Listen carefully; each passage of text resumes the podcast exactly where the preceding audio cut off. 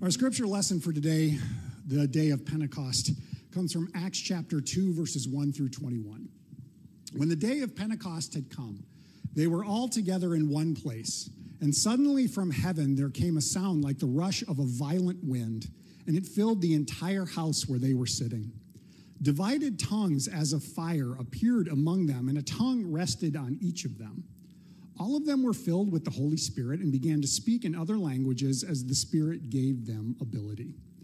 Now there were devout Jews from every nation under heaven living in Jerusalem.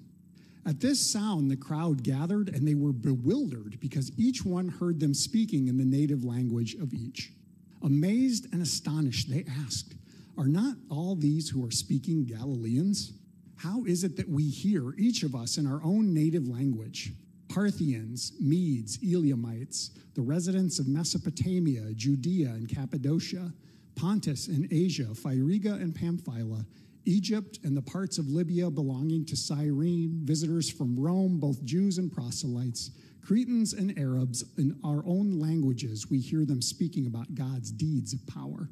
All were amazed and perplexed, saying to one another, What does this mean? But others sneered and said, They are filled with new wine.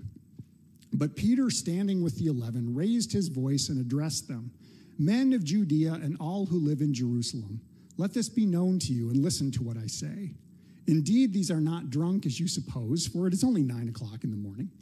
No, this is what was spoken through the prophet Joel. In the last days it will be, God declares, that I will pour out my spirit upon all flesh, and your sons and your daughters shall prophesy, and your young men shall see visions, and your old men shall dream dreams. Even upon my slaves, both men and women, in those days I will pour out my spirit, and they shall prophesy. And I will show portents in the heavens above and signs on the earth below blood and fire and smoky mist. The, sh- the sun shall be turned to darkness and the moon to blood before the coming of the Lord's great and glorious day. Then everyone who calls on the name of the Lord shall be saved. The word of the Lord. You may be seated.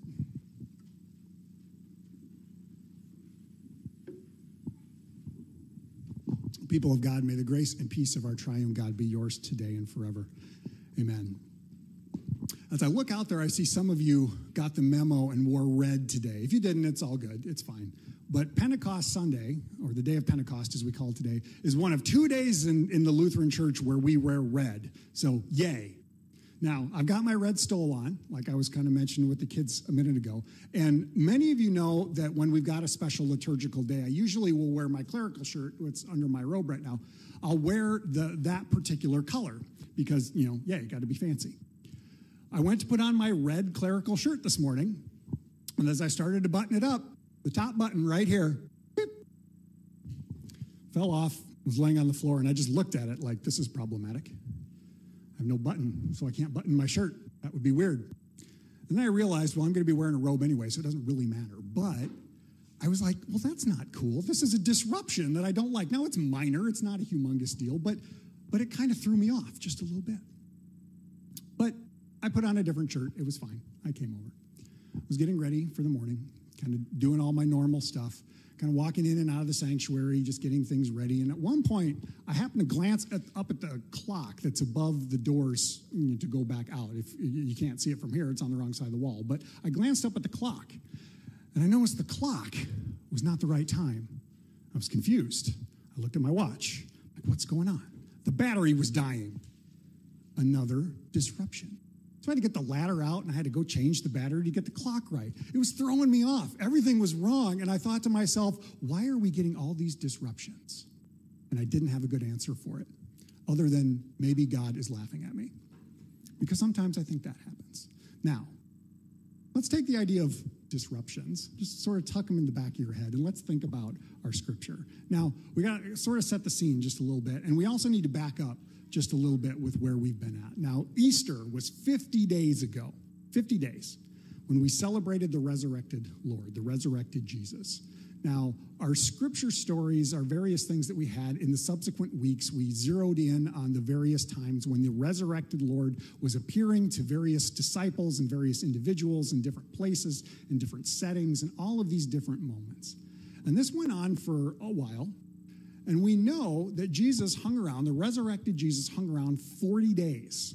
after, after he was resurrected.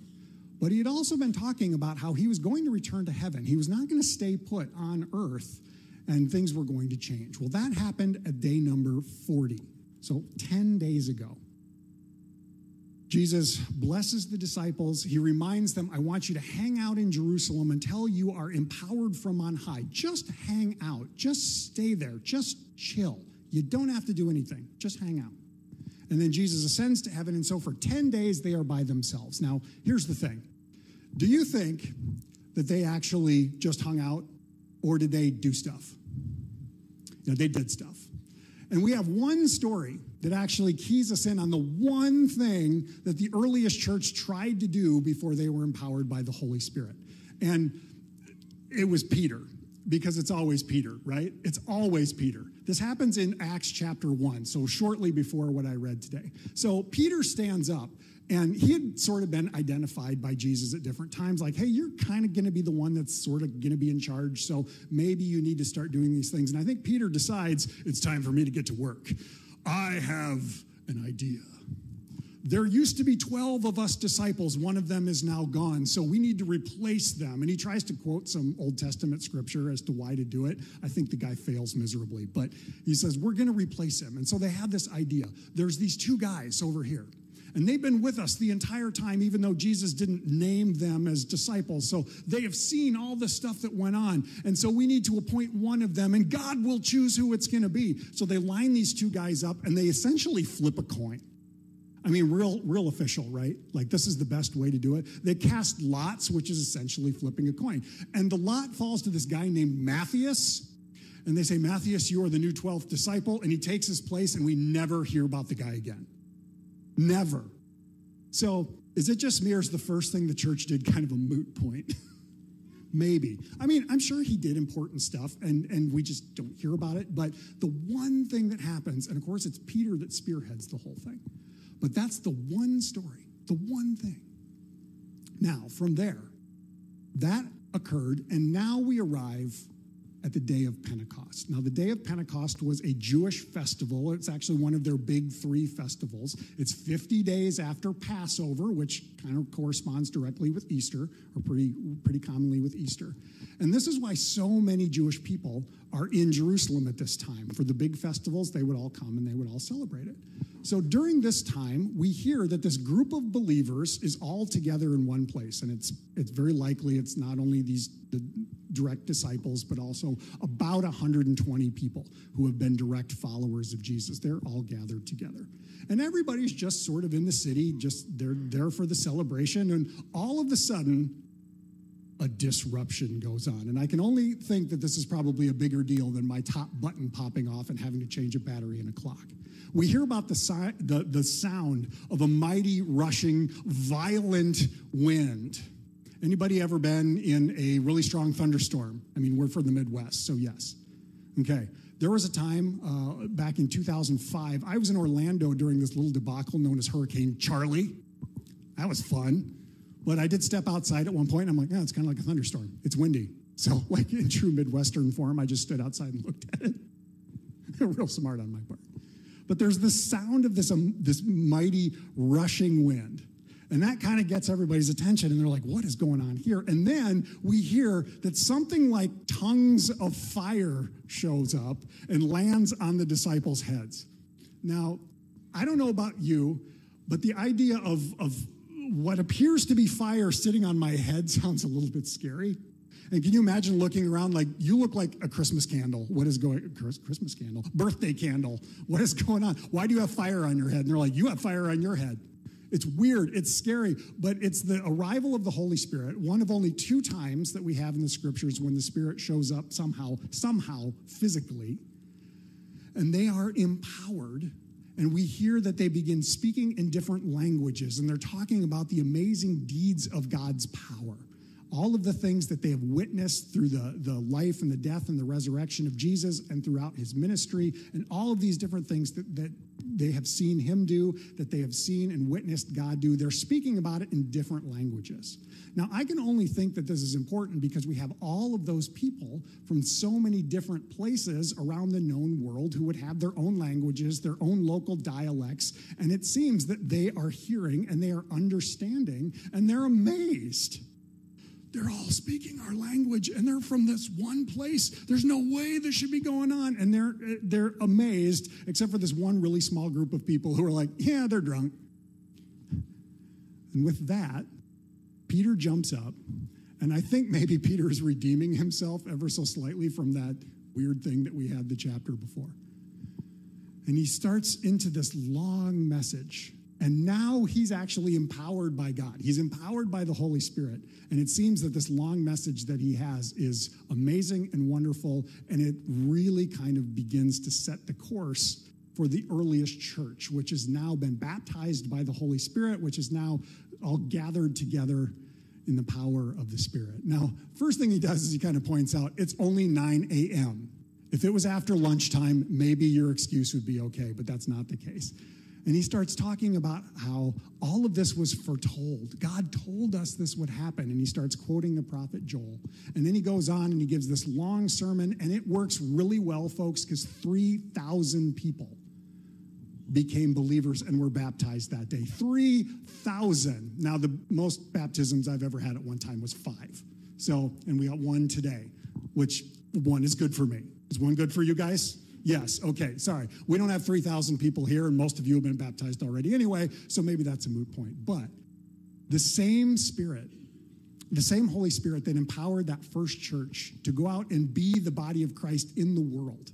And it begins in Jerusalem, and Jesus had said, You will be my witnesses in Jerusalem and all of Judea and out to the ends of the earth. That same Spirit empowered them, and that same Spirit empowers us. Now, in just a few more minutes, Lainey's going to be baptized, and she too will receive the gift of the Holy Spirit, and she will join as a fellow member of the body of Christ, empowered by that same Holy Spirit. And I am excited to see how that will manifest in her life. Just as I love seeing how the Holy Spirit empowers every single one of us to go out and be the church in the world. Now, the Spirit helps us do amazing things. And it also binds us together as the one body. It binds us together as a community. But the Spirit can also be, at times, kind of disruptive. And I think there's an important distinction. I'm going to go original language for just a minute here, not just one, but two original languages because I love them both and I think they're great. The word for spirit that we have originally in the Greek, which would have been the New Testament, is pneuma. That's kind of a fun one, right? Pneuma. Hebrew's better. Ruach. You got to clear your throat on that one, otherwise it doesn't sound right. But ruach and pneuma, they mean spirit, but they can also mean breath or they can mean wind. And some of you have heard me talk about this before. Now, wind is amazing and it can do some amazing things and we can harness it in amazing ways. My son is learning how to use the great big windmills to, to harness wind and turn it into electricity, and this is a good thing. But how many times have we been through a storm and we've seen the destructive power of wind, the disruptive power of wind? It cannot be controlled. Be harnessed, but it cannot be controlled. And I believe that the Holy Spirit works in the same way. We can harness it, we can be empowered by it. We also can't control it. And that's an important thing for us to remember that when God when God sends us empowered out into the world, who knows what God might accomplish. May you be encouraged to know that the Spirit binds you together with, with a community, with the entire body of Christ around the world, but also may you be empowered to go out and be disruptive as we declare the amazing deeds of power of a God who loves each one of us so much that we are claimed as beloved children. Amen.